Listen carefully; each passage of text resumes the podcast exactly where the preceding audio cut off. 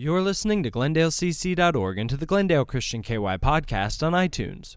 This week, Senior Minister Adam Hale continues our Boundless Sermon series with part two of his message from the book of Hosea. Thank you for listening, and as always, we hope that this message encourages you in your walk to love and follow Jesus. Have a great week. Good morning. Good to see all of you here this morning. Uh, it has been a good day so far. We had a great service in first service this morning, and the, just the spirit of worship in that service was excellent. And just uh, one of the things that I try to do from time to time is just sit in a different spot so that I can get a just a different perspective of the congregation. And just uh, so I've enjoyed watching you all worship this morning. Um, I know that sounds kind of creeperish, but uh, but I have enjoyed just watching you all worship this morning, and so uh, it's been a good morning. This week we're uh, in week two of our series called Boundless, as we're going through the book of Hosea. And last week we began this series by simply taking a, a, sh- a short look at the life of Hosea um, that we read about there in the Old Testament. And we saw that Hosea had a wife named Gomer.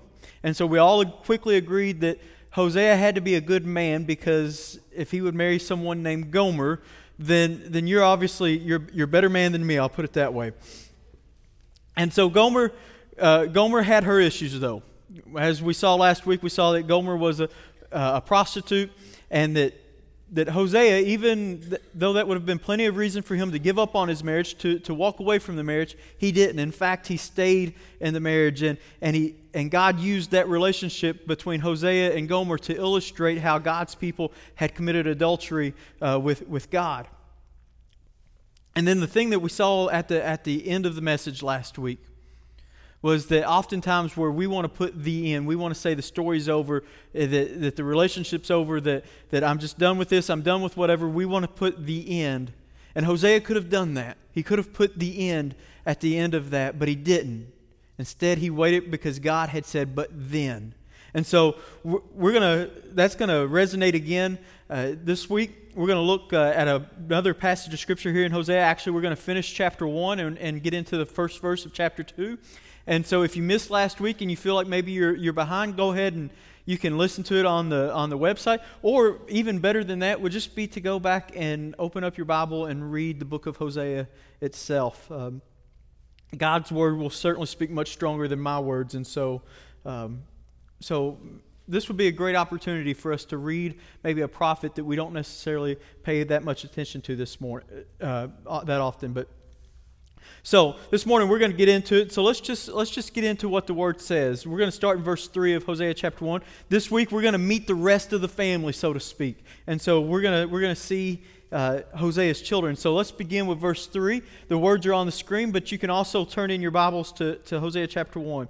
Verse three says, "So Hosea married Gomer, the daughter of the blame, In which we can just stop for a moment there and say we would all agree with that, right? Because he would be to blame for giving his daughter that kind of name. I know that's a Mike joke, but like I, I appreciate the laugh. Thank you. So Hosea married Gomer, the daughter of Diblaim, and she became pregnant and gave Hosea a son. And the Lord said, Name the child Jezreel, for I'm about to punish King Jehu's dynasty to avenge the murders that he committed at Jezreel. In fact, I will bring an end to Israel's independence, and I will I will break its military power in the Jezreel Valley.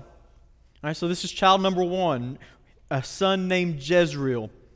You know, when couples find out that they're going to have a baby, they often will uh, use all sorts of different resources to come up with a name. Oftentimes, it's a, it's a family name that they name their child after.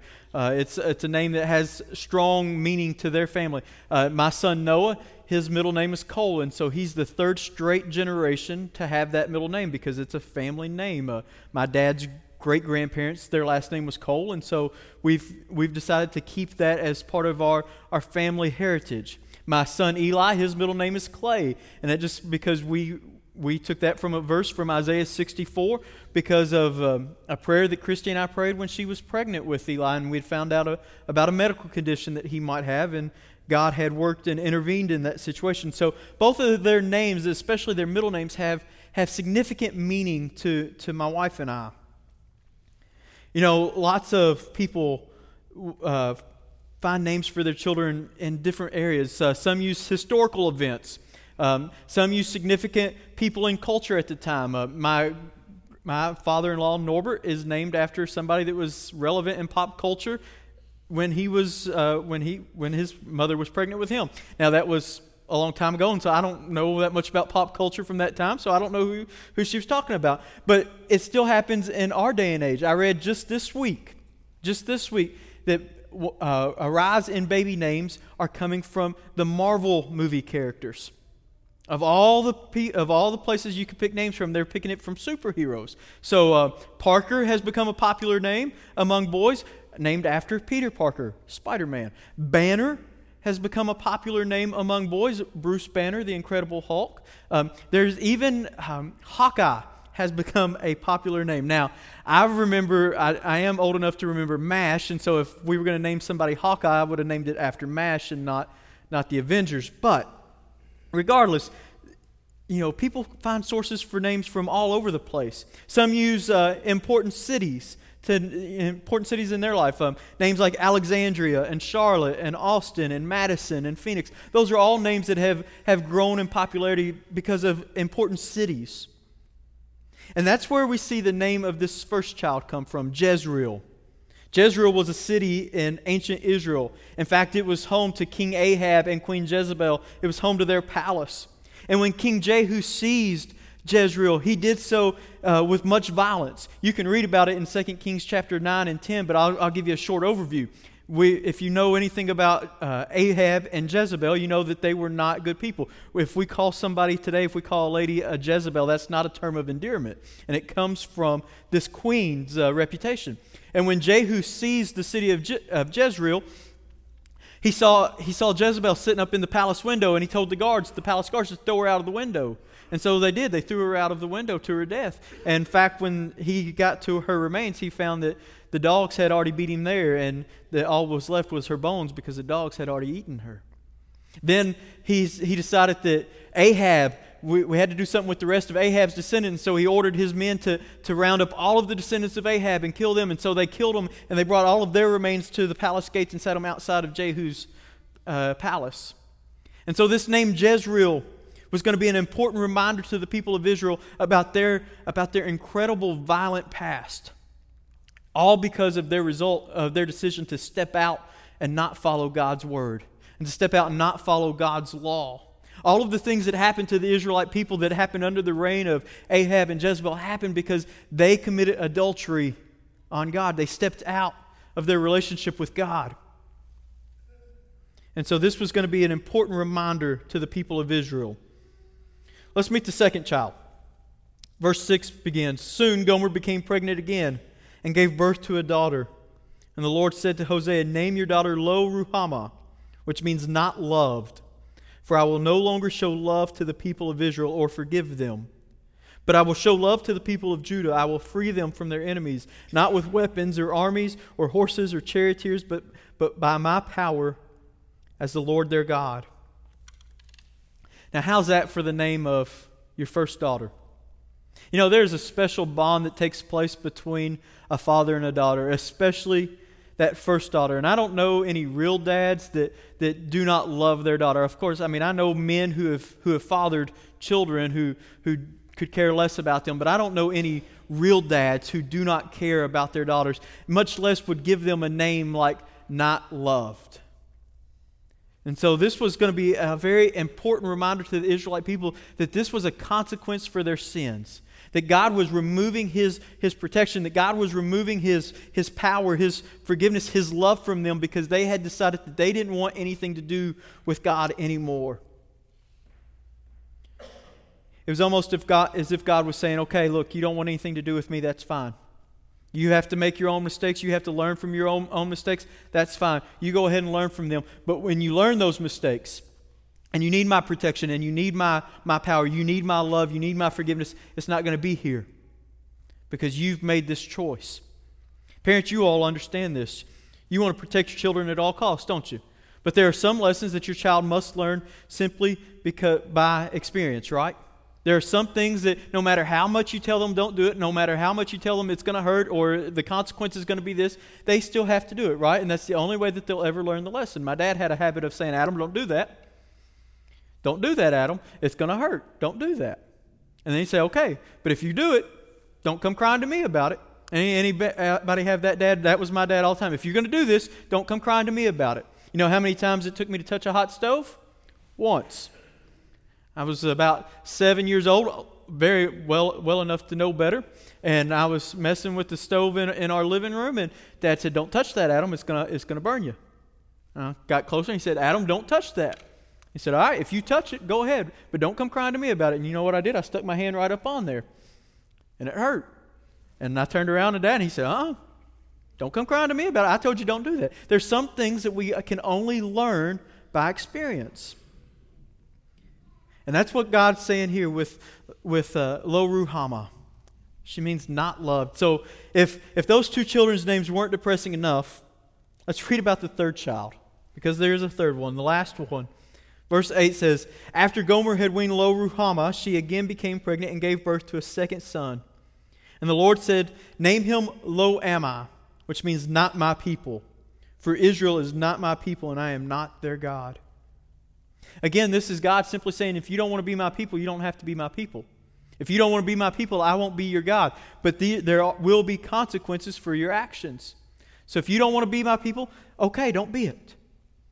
But know that you're going to have to deal with consequences. This was, a, this was a verbal reminder. All three of these names are verbal reminders to, to the Israelite people of their actions.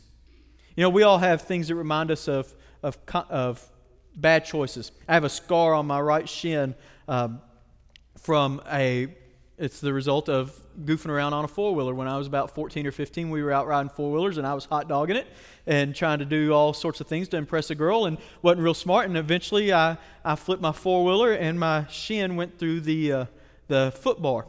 And so I have a nice little scar there. And it's a reminder to me of a stupid decision that I made.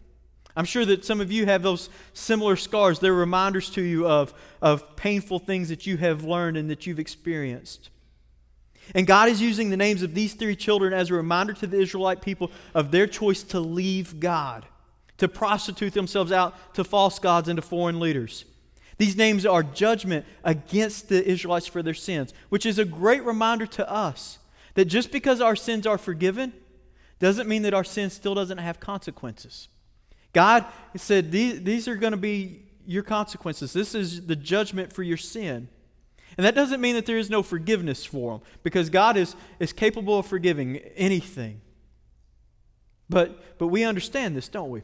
That sometimes our sin, even though it may be forgiven, doesn't it still comes with consequences. A, a husband or a wife that steps out on their marriage, they may be forgiven by the other spouse. But the lack of trust that is now in that relationship, or the end of that relationship, is a consequence of that decision, of that choice, that action. Bernie Madoff, you know, he, he committed fraud against uh, thousands of people. And he may have been forgiven by a number of those people. But it doesn't get him out of prison, does it? Their forgiveness doesn't get Bernie Madoff out of prison. In fact, just the opposite. The consequence for his, his fault, for his sin, is that he must spend the rest of his life in prison. When we fail to follow God's moral standard that He set forth for us in His Word, we subject ourselves to consequences that may be long lasting. And the names of these three children would be reminders of the consequences of the Israelites' actions that they would face because of their sins. And it's a reminder to us today that even though our sins may be forgiven, there are still consequences. You know, there's something powerful about hearing your name spoken. There, there's, a, there's just something um, that, that can bring a lot of joy when you hear somebody say your name, when somebody remembers your name. I, when I was uh, ministering in Cumberland County, there was a man that came to our church, and he was a fairly well known man in our community, although I had not met him. And a couple days later, I saw him in the grocery store, and so I went up and I introduced myself to him and just said, "Hey, Wesley, how you doing?" And he said, "You know, there's something about hearing your name being spoken by someone else in, in a joyful manner." The, the, that's the sweetest sound in the world. And so I've always remembered that, and so I've always tried to make a point to remember people's names and to, and to say, you know, their name when I, when I speak to them. I don't always do such a great job at it, but, but it's something that there's just there's a, a joyful feeling that people get when they hear their name spoken of in, in a kind sense. And just the opposite of that is true too. Because any of you have the parents that when you were in trouble, you got the first and middle name called? Right? So there was something terrifying uh, when my mom would come in from work and she'd come to the bottom of our steps and she'd say, Adam Cole, anything you want to tell me today? And even if there wasn't anything that I wanted to tell her, I would confess everything that I had ever done. And I did that till I was, in, till I was about in the seventh grade, and my sister finally said, You know, Adam, she doesn't know anything. You're just telling on yourself. But imagine that, that every time Hosea would, would call out his kids' names, you know, maybe he's just in the backyard throwing a ball with, with his boys because what dad doesn't want to play catch with his son? And he calls out to Jezreel, which some people have translated to mean no mercy. He calls out, hey, no mercy. Or, hey, uh, not my people. What a reminder that would be to him uh, and, and the people in their community of every time those names were mentioned, of their sinful past, of the consequences of their, of their past. Maybe when Hosea was, you know, he's getting ready to, to send uh, Loam or Lo Ruhamah out to prom for the first time, and he says, "Hey, hey, I, I just want to give you some advice." And so, not loved, because that's what her name meant, not loved. Hey, I just want to give you some fatherly advice. Even when he wasn't, they weren't in a situation where they were in trouble. Their names still had these reminders of, of, their, of their past. You know, I bet he, you know, Hosea probably didn't get the, the jerseys when they were when his boys were on the Pee Wee football team and they had their names on the back of them. I bet he didn't get the, the jersey that said "Dad" of and of not of No Mercy or Not My People. I bet he didn't do that. I bet uh, Not Love didn't get invited to a lot of sleepovers or birthday parties. Can you imagine writing that on the invitation? Uh, not loved, you are cordially invited to. No, they probably didn't because their names were, were verbal reminders of the sins of the past. Their names were, were also a call to repentance, a call to turn away from the ways that they have lived. And, and, and that's the beautiful thing is that even in the midst of, of God pronouncing judgment on these people, they were called to repentance. And look at what, what Hosea says in verse 10, what God says to Hosea in verse 10, because this is, this is important. Because even in the midst of repentance, God's ultimate goal is still to draw his people to him. So look what he says in verse 10. It says, Yet, yet the time. Yet the time will come when Israel's people will be like the sands of the seashore, too many to count. Now, if that sounds, if that passage of scripture right there rings a bell to you, it's because it's, it should be familiar to us because it's the verse that uh, the same verse that God said to Abram when he made the promise that he was going to bless Abram and he'd give him many descendants. He said, Your descendants will be like, like the grains of sand on the beach. There'll be too many to count. Like the stars in the heavens, there'll be too many to count. And even in the midst of, of pronouncing judgment and, and calling his people to repentance, God is still reminding them of the promise that he made to them. And that's good news for us because God is a faithful God. And the promise that he makes to them is if you repent, this promise is still good. If you come back, this promise is still good. This is the but then moment for Hosea. This is the but then moment for his children and the but then moment for the children of Israel. Their names are awful reminders of their past life. But God reminds his people of the promise that he makes to them. And so don't miss what happens next. He says, if you repent, this, is the, this promise is still good. And then, then watch what happens. It says, the rest of verse 10 says, Then. We could say, But then. Then, at the place where they were told, You are not my people, it will be said, You are children of the living God. Then the people of Judah and Israel will unite together, and they will choose one leader for themselves, and they will return from exile together. And what a day that will be, the day of Jezreel, when God will again plant his people in his land. Even in the midst of calling his people to repentance, in the middle of pronouncing judgment, God's ultimate motive is to draw his people back to him. He says right here, he says right here in this place where you where you were given the name not my people, if you come back, if you repent of your sins and you turn away from your evilness, you will be called my people. You will get your identity back. And that's good news for us because the same is true for us. Because let's be honest about it, we have some evilness in our, in our own lives. We would like to justify it and we might try to downplay it and say, well, you know, I, am not really that evil. I, I yeah, I, have told some lies before, but, you know, they're little white lies. Well, a lie is still a lie, right? Paul says that the wages of sin is death. And all have sinned and fallen short of the glory of God. So what we all deserve is to die. What we all deserve is separation from God. And God says, if you repent of that, If, you, if you're willing to turn away from that, then you can come back and you can be known as my people. You can be known as my children. And when we do that, when we come back into the house, when we come back into the family, things are different. When we turn away from our evilness, we're saying to God, we're going to live differently. We're going to be different. And that's exactly what happens. We turn around and, we're different. And when we come back into the family, things are different. And so notice what's written at the end of, of uh, or at the beginning of chapter 2, verse 1. It says, In that day, what day? The day of Jezreel, the day where, where they have repented. In that day, you will call your brothers Ammi, which means my people. And you will call your sister Ruhamah, the ones I love. On that day, when we come back to the Father, when we repent, when we turn away from our sins, our names change. Lo Ammi now just am I, my people. Lo Ruhamah now no longer not loved, but the ones that I love. The change of these names is significant in showing that God desires a relationship with his people. You know, it wasn't uncommon for God to, to change the names of people when they had enc- encountered and entered into a relationship with his people, with God.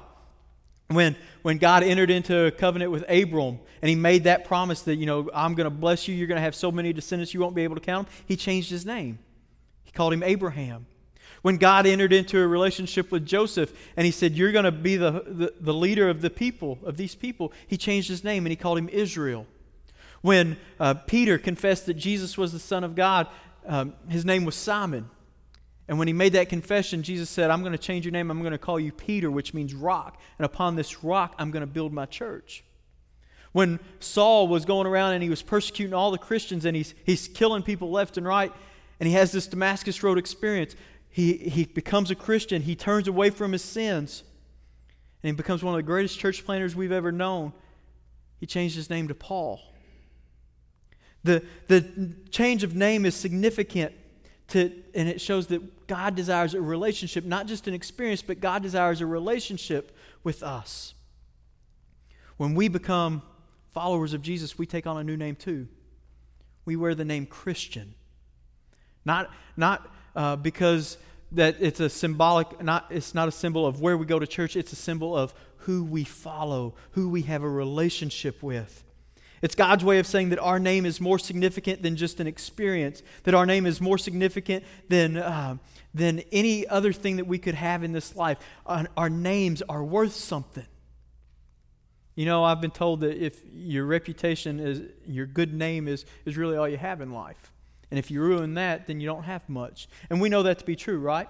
Somebody that has a good reputation, you, you'll, you'll trust them, you'll believe them, you'll do what they say, you'll, you'll do things for them someone that doesn't have a good reputation, they don't have a good name, we tend to dismiss them, don't we? Why? Because of their name. And God says, if you come back to me, you return from your evilness, you repent of your sins, you will have the name Christian because God desires a relationship over an experience. God desires a relationship with us over an experience with us. Relationships are better than experiences. Don't believe me? Uh, follow this tra- uh, train of thought. To go to a wedding is an experience, right? But to be married requires a relationship. To give birth to a child is an experience. But to be a parent requires a relationship. To go to church is an experience. But to be a follower of Jesus requires a relationship. Relationships are better than experiences. Now, don't get me wrong, experiences can enhance our relationship, but they don't simply make a relationship. If that were the case, then anytime we had a bad relationship or a bad experience, that would be the end of the relationship, wouldn't it? Let's, let's be real honest with ourselves. If, if uh, we have a bad church experience, which people often do, if, if the sum of our relationship was based on our experiences, the first time we had a bad church experience, that'd be the end of Jesus, right? Many of you are here this morning in this church because you had a bad church experience somewhere else. And there are many people in Hardin County, tragically in Hardin County, that, that had no intention of getting up and going to church because they had a bad experience at some church. But the good news is that, that our relationships are not the sum of our experiences. Our, our relationship is predicated on one person's experience, on, on Jesus' experience. It's not based on anything that we could have done. Our relationship with God is not based on anything that we could have done, not based on any of our experiences. It doesn't matter how many times we come to church, although I'm going to tell you you should come to church. But, but coming to church, let's just be real honest with it. Coming to church doesn't mean you have a relationship with Jesus. There are plenty of people that come to church every Sunday. They get their check mark, and it doesn't make a difference Monday through Saturday in their life. That's the reality. Coming to church doesn't make you a Christian. Having a relationship with Jesus is what makes us Christians. That's what gives us that name. And our relationship with Christ is not based on any of our experiences, but on the one experience that Christ had that while we were still sinners, He died for us. And He did that because He desires a relationship with us. God desired a relationship with the Israelite people, and He desires one with us today. And so, regardless of what your experiences have been, whether, whether they've been good, bad, indifferent, whatever, regardless of whatever your experiences have been in life with, with each other, with the church, God desires a relationship with you. And He wants to give you the opportunity to, to return to Him, to have a relationship with Him, to get rid of the names that guilt and shame might give us, get, to get rid of the names that other people might give to us, and to wear a new name the name Christian. This morning we're going to uh, we're going to stand and sing in just a moment, and we're going to offer a time where you you're going to have the opportunity to to wear that name. Maybe you've never accepted Christ before, and I and I understand most of us here have. Most of us are here because we have accepted Christ, but maybe you you've never made that commitment to be a be a, a real follower of Christ. Maybe you need to take that next step in your relationship and begin to wear the name of Christ proudly, to wear that name Christian proudly. And we're going to give you an opportunity to do that. And if you need to, if you need to come forward and make a public confession and make a public decision, then we'll pray with you and we'll talk about what the next step might be. But, but many of you, most of us in this room, most of us in this room just simply need to, where we're going to be standing, just to make the commitment to say, I'm going to follow Christ. And I'm going to wear the name Christian proudly. And that name is going to be a reminder to me of who I am, who I belong to. And it's going to be a reminder to the people around me of who they can belong to too. So this morning, would you stand with me and would you sing? And if there's a decision that you need to make, we, we encourage you to do so.